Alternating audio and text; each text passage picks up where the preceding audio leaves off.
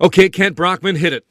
Our top story. It is time to get to our top story. Tugboats and a specialized suction dredger working today to dislodge a giant container ship that has been stuck sideways in Egypt's Suez Canal now for the past three days, blocking a crucial waterway for global shipping. Have you seen the memes? Have you seen the pictures? The comedy? Oh, goodness. So much fun. By the way, that's number one story right now in the country on globalnews.ca. People clicking on that, they're loving the jokes. Now, about 10% of world trade actually flows through the canal, which is particularly crucial for the transportation of oil. And the closure also could affect oil and gas shipments to Europe from the Middle East. And uh, our world is so interconnected as we're looking at these memes and gifs of the little digger, the little tiny digger trying to dig out the, the big giant container ship. Oh, the comedy. Well, I got a feeling we're not going to be laughing for very much longer. Opher Baron is a professor at Rotman School of Management, joins me to try and figure out what does this mean for the Canadian consumer? Anything at all? Well, I think we are uh, relatively less impacted by this uh, specific uh, sea route directly, but given how connected is the global world, there's probably some impact that we will feel. Uh, we've noticed uh, increase in oil prices, for example, already, right? Right. So, what what are we seeing in terms of oil prices? Is that going to be the most immediate re, uh, result of this? Is that oil prices and prices at the pumps will go up? Yes, but I do hope that this is only a short-term uh, change, and uh, it would come back to you know a little bit lower levels uh, soon. So, what kind of like as soon as they get the thing open again and it starts moving again, is, is that what is driving or, or, would bring the prices back down again?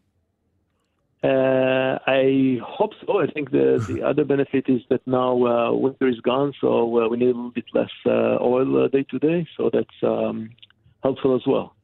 So, give me a better sense of, of what's heading through the canal as we look at the pictures. I mean, the, the size of that ship that is stuck. There is a, a great uh, graphic in the Toronto Star that showed you lay down the CN Tower end to end, and this ship and this thing is like three quarters of the size of the CN Tower. It's a monster. Give me a sense of, of, of the kind of trade that's going through the Suez Canal. So basically, um, just like um, global trade, there are four uh, parts. There are containers, there is gas, there is oil, and there is a vehicle. Those are the main things that are, are going through there.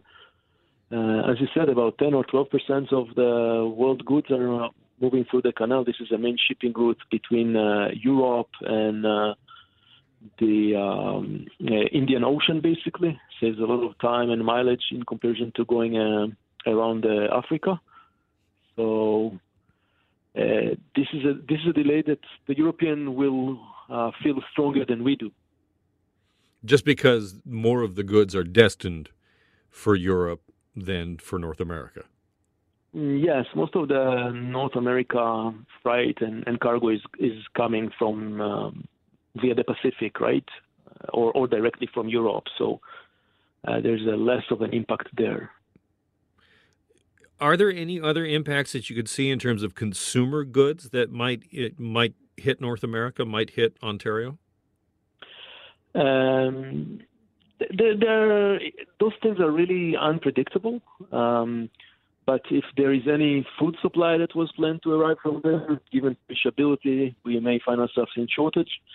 Luckily, vaccines are not being shipped on mm. through there. So, right, I mean, I think the, the main logistic issues that we are looking for solution now is uh, vaccines, and luckily, this is not going through the canal. Uh, going forward, you think this is going to prompt any kind of change? Is it, is this just some kind of weird anomaly, or you know, do we have to rethink global shipping and you know how we how we use it because of this?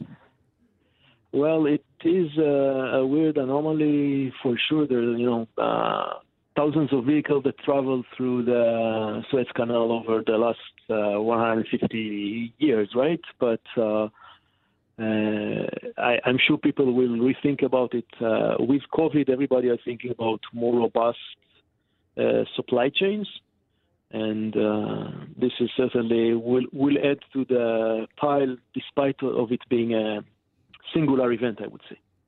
I'm speaking to Opher Baron, who's a professor at Rotman. Um, are you amused by all the jokes that you see about the canal? Yeah, you you you have to laugh at it.